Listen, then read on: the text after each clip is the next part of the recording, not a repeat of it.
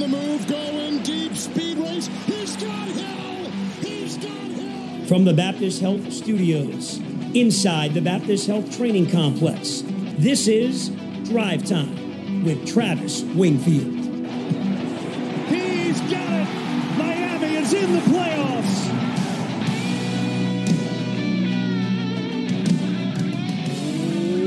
Up, Dolphins, and welcome to the Drive Time Podcast. I am your host, Travis Wingfield, and on today's show, another day on Radio Row in Indianapolis from the Indiana Convention Center. We have a couple of big time guests for you, plus, we're going to preview the actual workouts that happen on the field at Lucas Oil Stadium starting tonight, Thursday, with I believe it's the defensive line and linebackers getting after it for the 2024 NFL Scouting Combine about to get underway.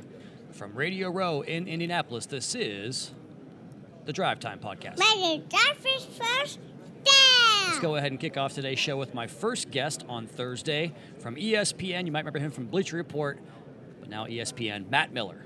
Very excited to be joined today for the first time on the Drive Time podcast by the great ESPN draft analyst and insider at NFL Draft Scout, Matt Miller. Matt, thank you for your time today. Yeah, man. of course. Appreciate you having me on. So you just posted a mock draft, and I want to get some Dolphin stuff eventually here because why else would we have you in the podcast? But you also cover the entire draft and the entire National Football League, and I like asking guys like yourself, your coworker Jordan Reid, just to kind of describe the draft in general for us, some storylines from this year's class that has you excited about 2024. Yeah, I think this is a great offensive draft. You know, we might see the, the first 10 picks in the draft might all be offense, and maybe even a little bit deeper than that. You know, even whether you're doing a mock draft or you're building your big board of your player rankings, it's notable. You know, quarterbacks are, are heavy at the top, wide receivers very heavy at the top. A couple offensive tackles are in that group as well. So it is one of the deeper offensive drafts in terms of round one.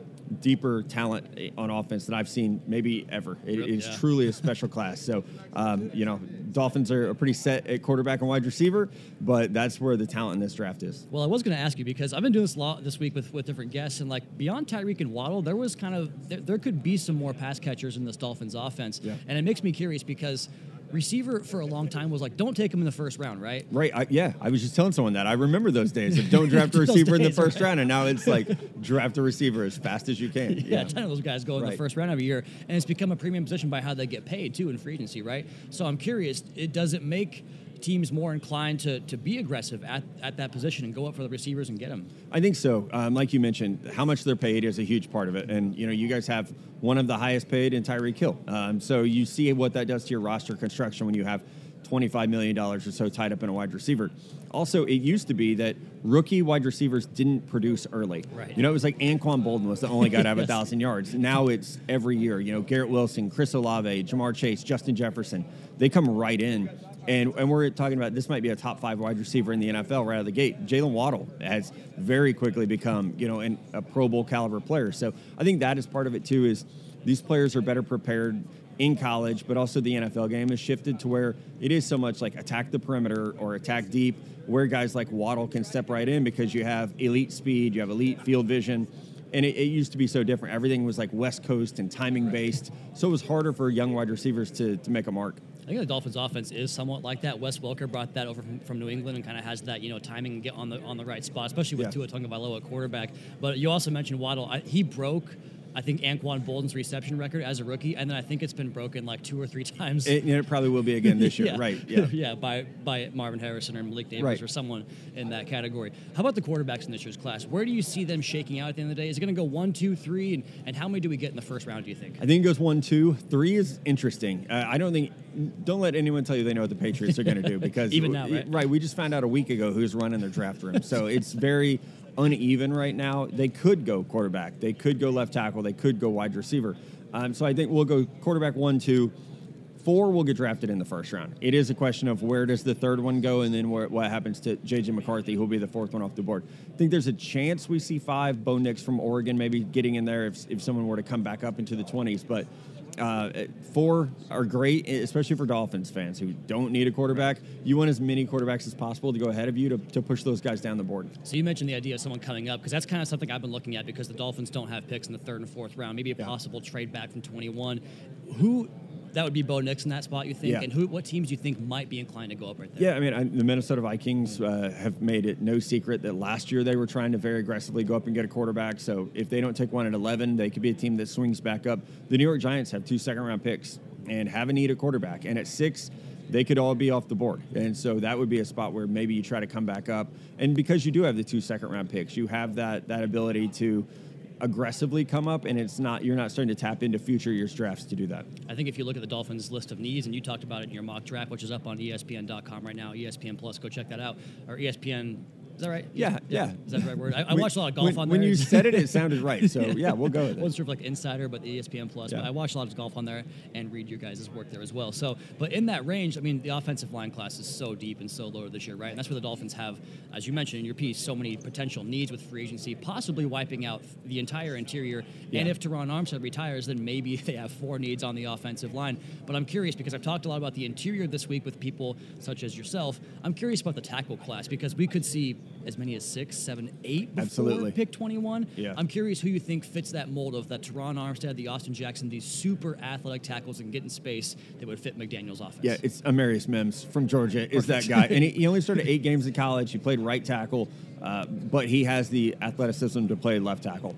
He's the fit. You know, like guys like J.C. Latham at Alabama, they're like bulldozers. You know, 360 pounds. He's just putting people in the dirt. That doesn't fit this scheme where you do need your tackles to be out in front. You know, blocking on wide receiver screens at times. So I think Mims fits that mold. Tyler Guyton from Oklahoma, uh, another guy who you know played defensive line. Now he's an offensive tackle. The athleticism is there for those two guys, and they could realistically be there at 21. Like you said, we'll see what happens in free agency and with reti- potential retirements. That that could make tackle like the need. You know, it's like you have to figure this out before you think about anything else. It feels like every team has multiple offensive line needs every single year at Yeah. this stage of, of where we are in the NFL. But how about a guy that could potentially, because I, I look at Armstead as a potential maybe one year solution if he comes back, and then maybe you have to replace that next year. So back in 2016, the Dolphins took Laremy Tunsil, who wound up being kind of the foundation of our Yep. entire franchise's roster off the trade to the Houston Texans. But his first year, he played left guard and then kicked out to left tackle. Is there a guy in this year's class that you think could be one of those players that is a tackle but plays guard uh, initially? Yeah, both those guys I mentioned Okay, are, are that way. Mims, i- Mims and Guyton definitely are.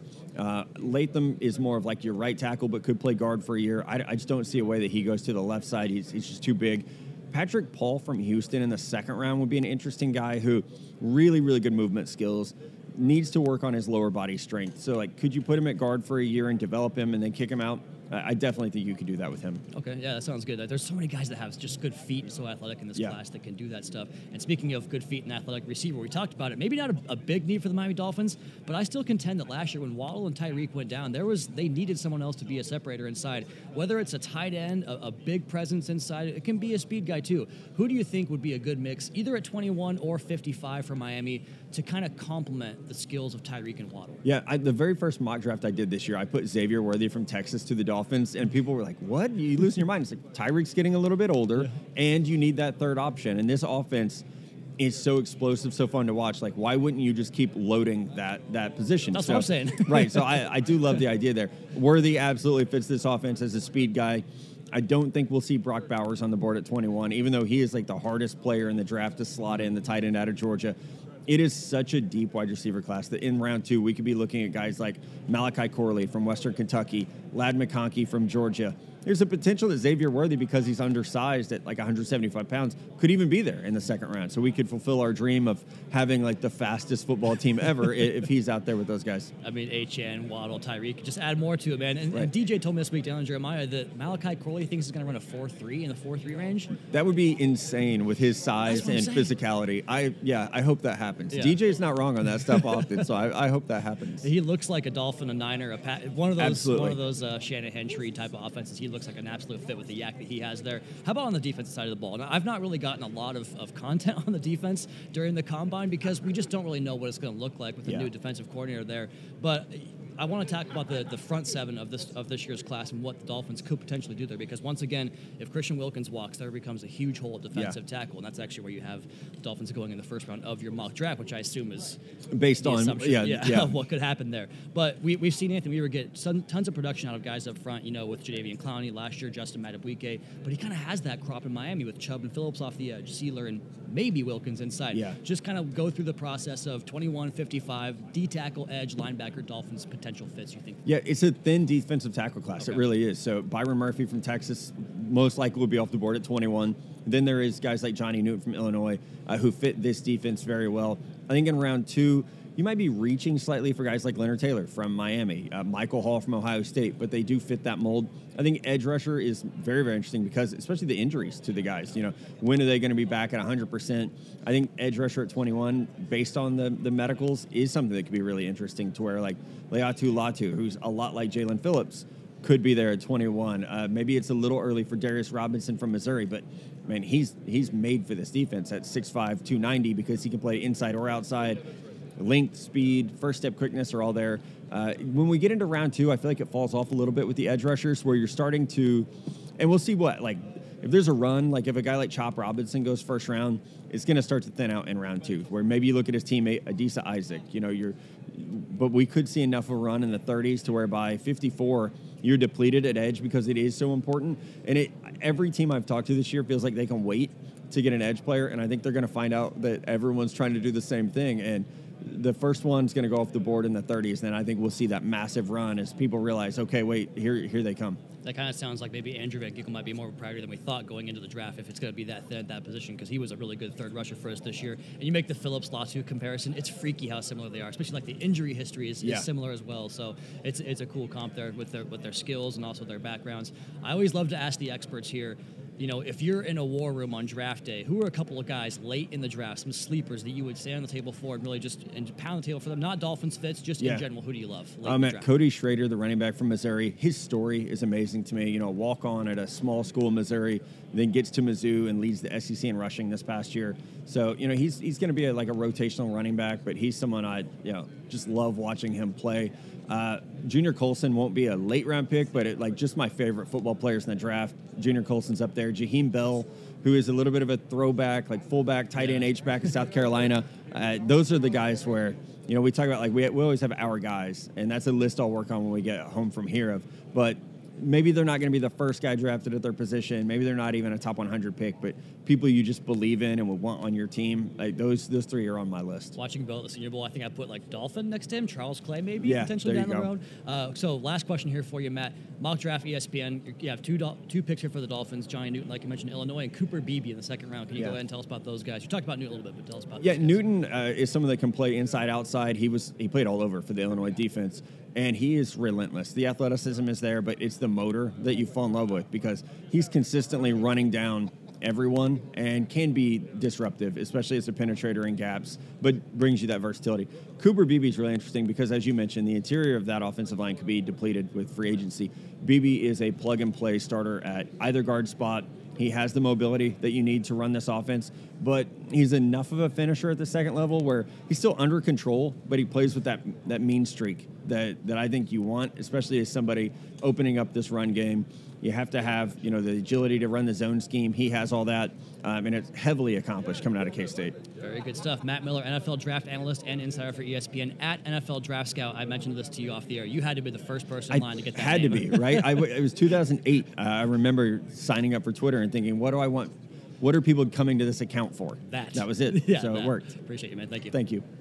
Away he goes. And you know I, i'm very big on hospitality and just general politeness. And i always joke that since i moved from a small town in the pacific northwest to south florida and the east coast that i've kind of had a rude introduction into the cold shoulder that is no please and thank yous, no uh, response when you say words to human beings. So anytime you meet someone new and they're very kind and cordial, that always kind of goes a long way with me.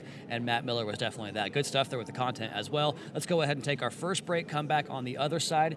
I want to go ahead and preview some dang football workouts. That's next on the Drive Time Podcast. Your host, Travis Wingfield, brought to you by Auto Nation.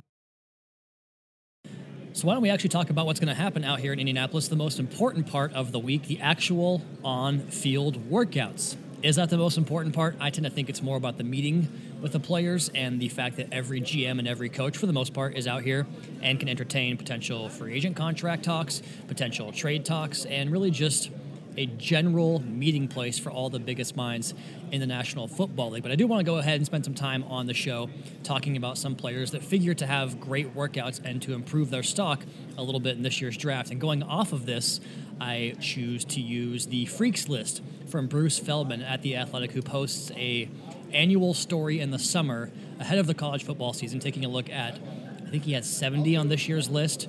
Players who figure to test very well in Indianapolis at the combine, and players that figure to have draft stock heading into their it's not even their final year. Sometimes there's freshmen on the list as well. So I want to go ahead and preview some of these guys that Bruce Feldman listed as potential workout warriors. And then why don't we go ahead and get Kyle Crabbs on the podcast as well to have us have him walk us through some players that he thinks will improve their stock with, of course, a view through a Miami Dolphins lens. So the first name on my list, and I wrote this down last week, so it's a little bit outdated already because Marvin Harrison Jr decided to skip the combine altogether, not just the workouts. He ain't even coming out. Why is that? Because he believes that training for football will serve him the best opportunity to produce as a rookie. And quite frankly, again, talking against my own interest here on the podcast, I tend to agree with him. I think it's smart because the only time these guys will ever train for a 40 yard dash or for track type of athletic movements in general is for this pre-draft testing period, right? The combine, their pro days, and what good does it do you? I mean, to throw a four-two up there. We talked to we talked to Dan Jeremiah on the Tuesday podcast, and he said that Malachi Corley's going to run a four-three. I had Corley in the four-five range. If Corley runs a four-three, that guy's skill set to me is, is first-round potential. He won't go that high, but that's how I feel about him. So it is valuable for the players in that sense, but still and Jeremiah talks about this as well, a lot of these guys have GPS tracking that takes them essentially the numbers you would get from the combine are applicable with their college tape, which is what you go off of in them for the majority of your takes anyways, right? So that's kind of this Marvin Harrison aspect because I, am reading that he did bench 380 pounds and did 20 reps at 225 and squatted 500 pounds. That is an exceptional, exceptional athlete. And on that topic, that's kind of what you're looking for from Miami Dolphins, right? When you watch the combine, I want you to, to watch a couple of uh, statistics. And it's not the 40 yard dash, it is the 10 split of the 40 yard dash. You guys might recall last year, Ryan Hayes, Elijah Higgins, Cam Smith, and De'Von Achane all had lightning quick 10 splits. How do you fire off the football? That's our philosophy in South Florida, right? We want to get off the football before you and beat you to the spot and beat you with speed and athletic ability. so keep an eye on that statistic. Also, broad and vertical jumps are a pretty good measure of a player's explosiveness, their start stop, their acceleration, and I guess there's some elements of long speed in that as well. So those are some stats to look at when you watch the workouts this weekend here in Indianapolis. Let's go ahead and move off the list here. We go from an Ohio State player in Marvin Harrison Jr. to Kris Jenkins, a defensive tackle at Michigan, who did 32 reps of 225 in the bench and did a 760 pound combo twist. What is that? Do you know what that is, JT? I don't know what it is. What's No, a combo twist? no, he doesn't know. No one knows, uh, but it sounds cool. It's also uh, he's also 30 pounds heavier than last year's freak from Michigan, Mazi Smith. So Kris Jenkins has put a lot of weight on. If you guys remember that name, Kris Jenkins from the Carolina Panthers days, yes, we are getting old. That's the son of Kris Jenkins. So Marvin Harrison Jr., Kris Jenkins Jr. How about a linebacker from Alabama, Chris Braswell? If you guys watched the Senior Bowl, he was in that game and was dominant in the one-on-one drills and the team portions as well. He got after it during that whole thing. 38 and a half inch vertical, uh, squats 705 pounds. A guy to look for if the Dolphins are to look at the edge position he could be a guy that improves his stock and maybe gets on the Dolphins board here. Like defensive end Chop Robinson from Penn State, a six foot three, 250 pound junior who was a little bit bigger than Micah Parsons his final year. Also had a broad jump of 10-7 and bench press 400 pounds with a 4.4740.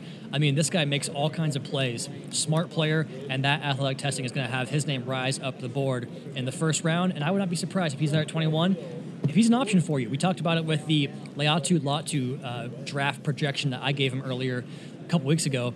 If there's a great edge there because of the premium position that it is, like don't hesitate, take that spot, get yourself more pass rushers, and give yourself a cheap production player, productive player at a very premium position. It always works out if you do that.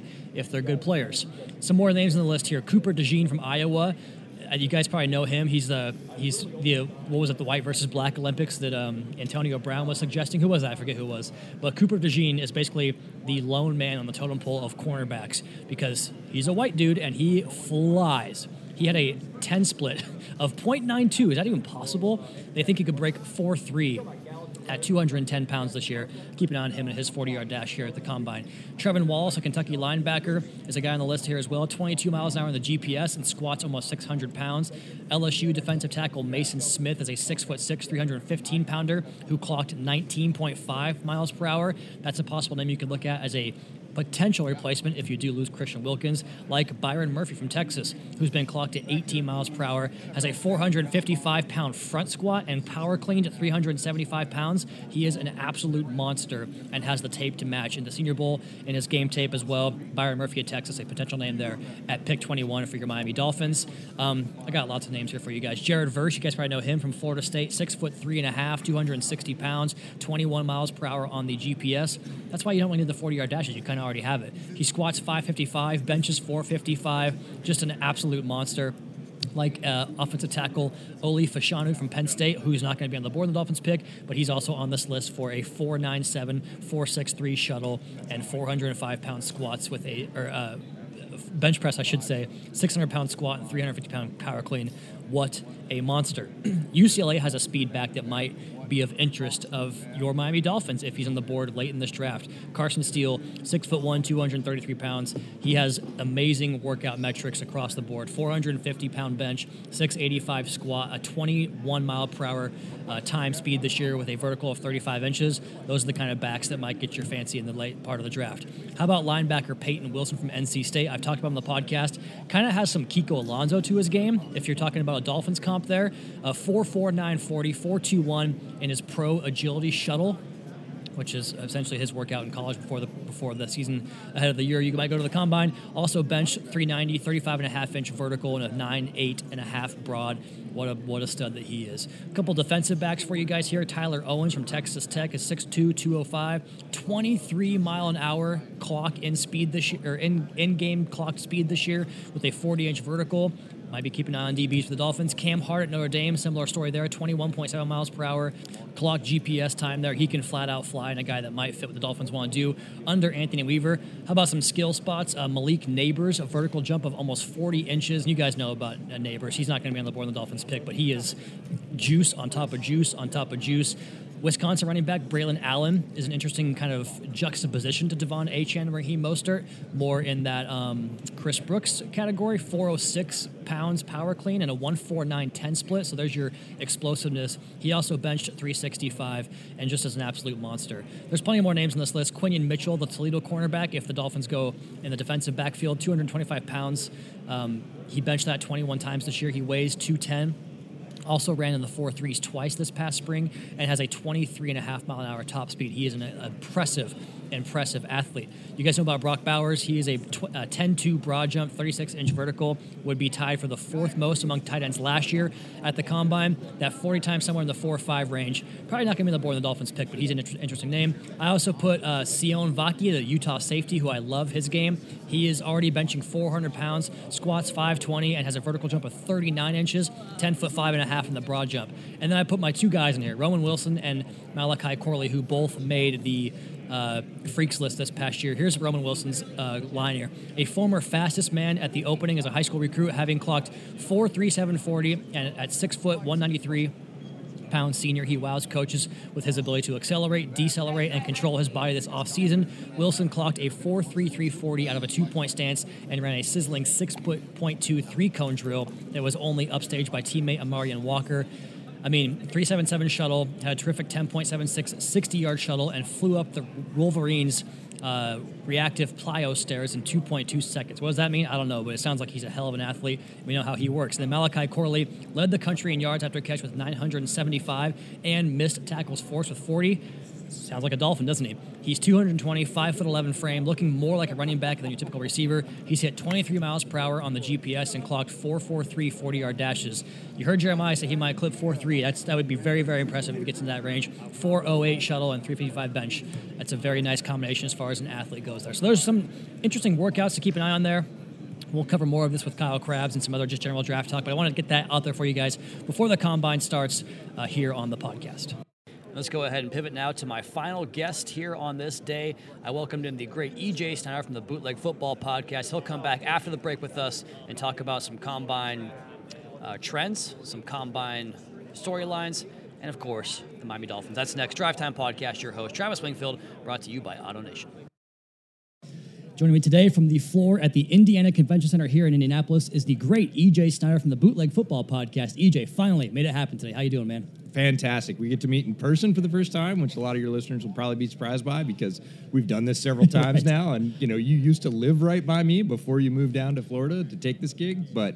Uh, it's great to put names with faces, handshakes on you know previously profile photos, and get it all done. Yeah, you uh, you guys almost uh, almost forced a move back from the Wingfields when you showed me that studio up in uh, where is that at? You guys shoot those those from the, the divisional previews? Oh well, that actually is Brett's place in L.A. No, no, the ones up in the Oh, No, we just did an Airbnb. Okay, yeah, Yeah. that studio was amazing, man. Yeah, beautiful. It, it worked out really nicely. We're, we're hoping to do that again this year, but it definitely added something. Yeah, it did. And uh, Brett had never been to the Pacific Northwest in the summer, and now he wants to And live now there. he's like, I know. okay, I get it.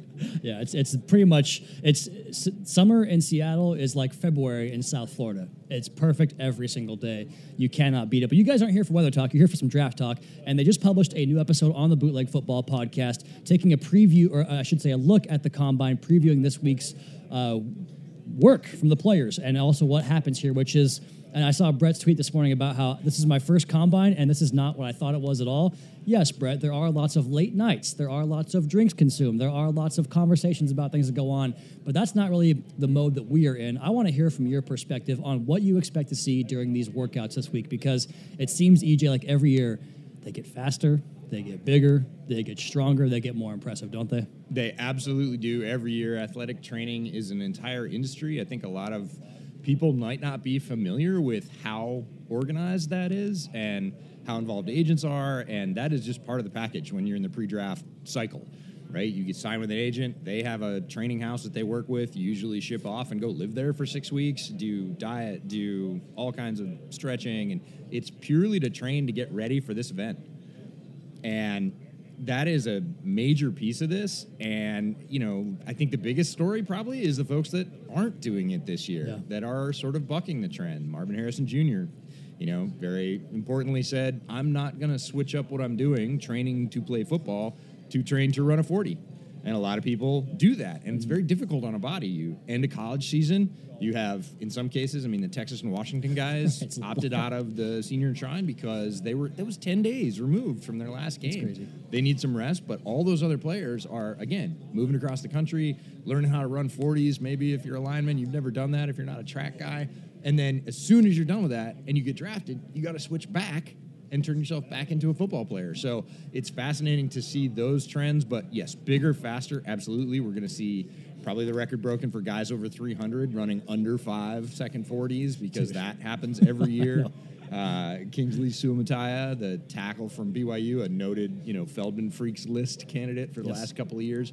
He's been a solid four nine guy for a couple of years, and there are many whispers that he might break four eight something at 300 and whatever he is, 15 pounds. So That's, that's not human. it's intense. I mean, do you feel like that could be like kind of the beginning of the end of the scouting combine? Because like Marvin Harrison making that move, they have all this stuff in like GPS tracking, right? Like the pads are all are all GPSed out. Like it sounds like that's almost the beginning of the end of the combine.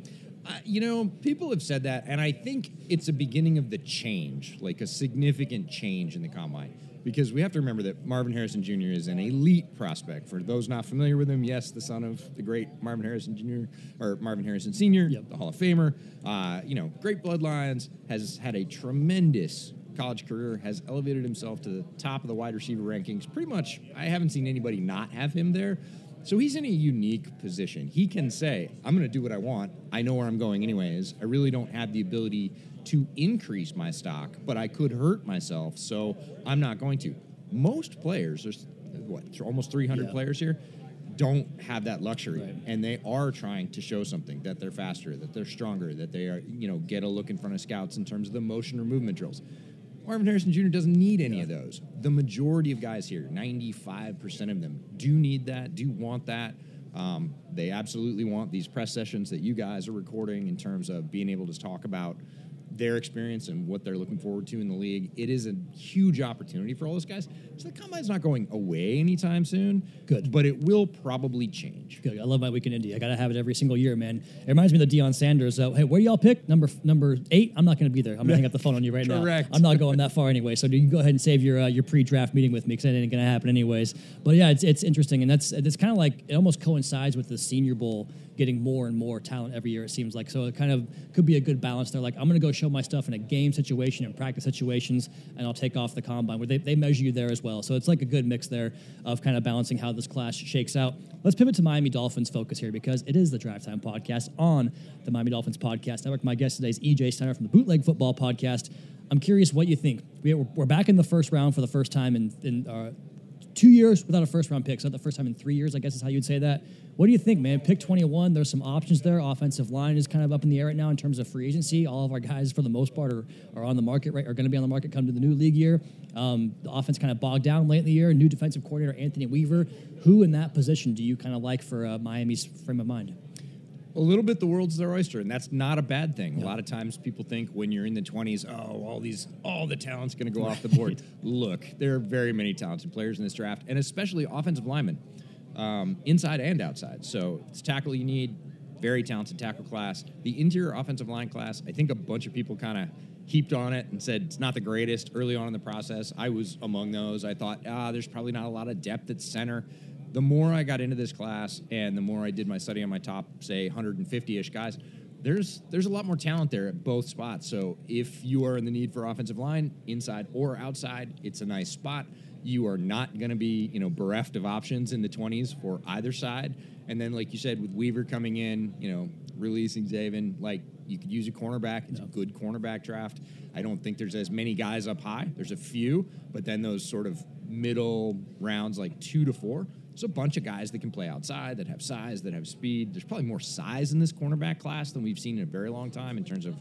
You remember three, four years ago, if there was a guy that I said, "Oh, it's the six three corner," you go, "Oh, I know the Yeah, one." right. Now, if you go the six three corner, go you go, "Is it the six four guy, the three six three guys, or the eight guys that are six two or less?" So, a lot of guys out there with a lot of size, so a lot of options for you. big fan of the slot cornerbacks too. I mean, WSU guy Chau Smith-Wade, I love his game. The uh, the Michigan kid Sainristil, he's an absolute playmaker. Who's the Missouri kid that was in this at the Senior Bowl? I forget his Uh, name. Rakestraw, No, no. Uh, Kris Abrams-Draine. yeah, yeah, yeah, Yeah. yeah. He he was nice to watch as well. So there's all kinds of options in the defensive backfield. I'm really curious to see what Coach Weaver does because he already has two chess pieces back there in Jalen Ramsey and Jevon Holland. He's going to add to that, I'm sure, at some point this offseason. But I want to go back to something you mentioned on the offensive line there because you talked about there's kind of a flavor for everybody. Dolphins in the past, we'll see what happens this year because McDaniel believes in evolution and, and always growing your offense. But in the past, they've been very heavy on guys that show well on the 10 split, guys that can get off the football and get you in that wide zone. Look, get off the line of scrimmage and get your butt out there, right? Go block a defensive back off the edge. Are there some guys in this year's class that you think might pop in that category, the 10 split on the 40 yard dash? It's, I know it's a very niche question. That's why I go to you, though. It's actually not, uh, and it is the measurement that you're looking for for offensive linemen. Because the reality of offensive linemen running 40 yards in a game, they all joke that they have to do it once and it's here, and they Yeah. never do it again. now that's not exactly true, but it's close. And what they really do for their day-to-day bread and butter is fire off the ball. And so you want to see that explosion for again a 300 pound guy accelerating that mass over the first few yards where he's going to find contact. And there are going to be guys in this year's draft, especially who are extremely explosive in the short area. We saw Jackson Powers Johnson, the true junior center from Oregon, who got an opportunity to play uh, because of an injury.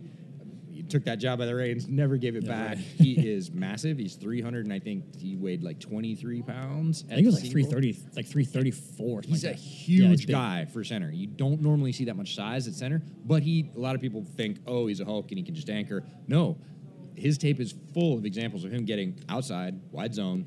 Stop me if you've heard this one, being a Dolphins Yeah, guy, exactly. right? And just demolishing corners and safeties on the edge. And he loves it. He's like 19, 20 years old. He's very young, extremely capable athletically. And, you know, is he going to last that long is probably the only question. Yeah, he's been a hot name on this show this week at this table right here because everyone talks about him. It seems like every fan base kind of wants a piece of JPJ at this point. Let's go ahead and finish up here at the skill positions because you asked me yesterday, what do you think the Dolphins' biggest needs are? And I, I said, I don't know about, I don't know, like, it's kind of hard to determine because I, I, just had Kyle Crabbs do our show that's going to come out, I think, on Friday, and he was talking about, uh, you know, how the, the Dolphins are kind of in this range of, you know, that's that's an area you could explore in the draft or free agency. And I'm I'm like I, I think it's an area that they they have to address because not, not just the way that Waddle and, and Tyreek are used, and it, it's a lot of substitution, they come in and out. But if one of them gets dinged up, it, we really saw the impact of that last year. And so I think that the ability to get a, a third separator, a third pass catcher, might be a, a big value to the Dolphins' offense. Whether it's tight end or receiver,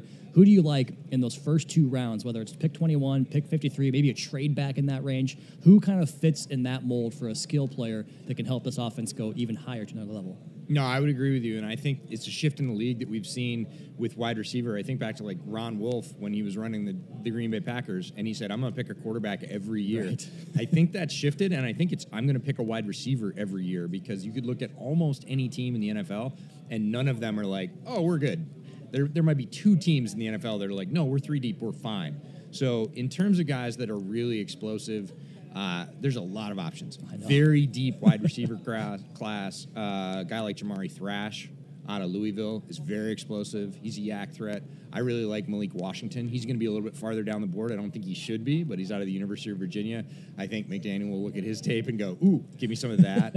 um, so they could again wait even longer than those first two rounds uh, and pick up a pick farther back. And there's so much depth in this wide receiver class that you can find it. Now, if you want the big explosive alphas outside you're going to have to pay a premium for those or get a more developmental guy. But guys from the slot, uh, a lot of people are going to be talking about Roman Wilson out of Michigan. He's going to test out of his mind this week, and that's just going to push him even higher into that conversation. Um, there's a lot of options. So if you kind of have your heart set on one and they get picked, this is not the year that you kind of have to have your stomach fall out and panic. You've got plenty of other options coming down the pipe. I promised that EJ was not prepped for this podcast because Jackson Powers Johnson and Roman Wilson are probably the two most mentioned prospects by your boy on this show. I love those players. I love their skill sets. EJ, Bootleg Football Podcast. What's coming up on the con- uh, for your guys' content this week? Tell the folks where they can find you. Yeah, so for draft season, it's a pod a week. We put out the pod earlier, and then one of the interviews that we recorded at Shrine Bowl. So we'll have our first interview later this week, and that'll be two pieces a week every week up until the combine, or sorry, up until the draft. Uh, we've got a great slot of guests. It's really what I'm doing here this week is lining up everybody. Jordan Reid will be back. Matt Bowen will be back. Uh, we're gonna have some special guests that have not been on the podcast before. Some folks you've talked to recently. So uh, we're really excited about the slate, and it just rolls until we are until late April, and guys are going to new teams. Yeah, make sure you find them at the Bootleg Football Podcast. He and Brett Coleman do a great job all year round. It's some of the best football content you guys can find out there. EJ, appreciate your time today, man, and uh, enjoy the rest of your week in Indy. Hey, thanks for having me. Always a great time. Anytime, man. And away he goes, and away we go on this edition of the Drive Time Podcast. Tomorrow, I'm very excited for this episode with Kyle Crabbs. We took a look at his free agent board, what the combine could do for the Dolphins draft prospects, and just how they're going to build this dang thing in 2024. That's tomorrow. We'll also come back on Monday, recap the workouts, and just kind of get into what might happen in a couple of weeks here in the new league year for your Miami Dolphins. All that ahead, but for today, I'm going to go ahead and sign off. You all, please be sure to subscribe to the podcast on Apple, Spotify, wherever you get your podcast from. Go ahead, leave us that rating, leave us that review. I have really enjoyed the new reviews coming in about the kind of direction shift in the show here a little bit. Also, go ahead and check out the Fish Tank podcast with Seth and Juice. Go ahead and follow me on social at Wingfield NFL and the team at Miami Dolphins. Check out the YouTube channel, media availabilities, Dolphins Today, and so much more. And last but not least, MiamiDolphins.com. Until next time, fins up. Caroline and Cameron, Daddy, he's coming home.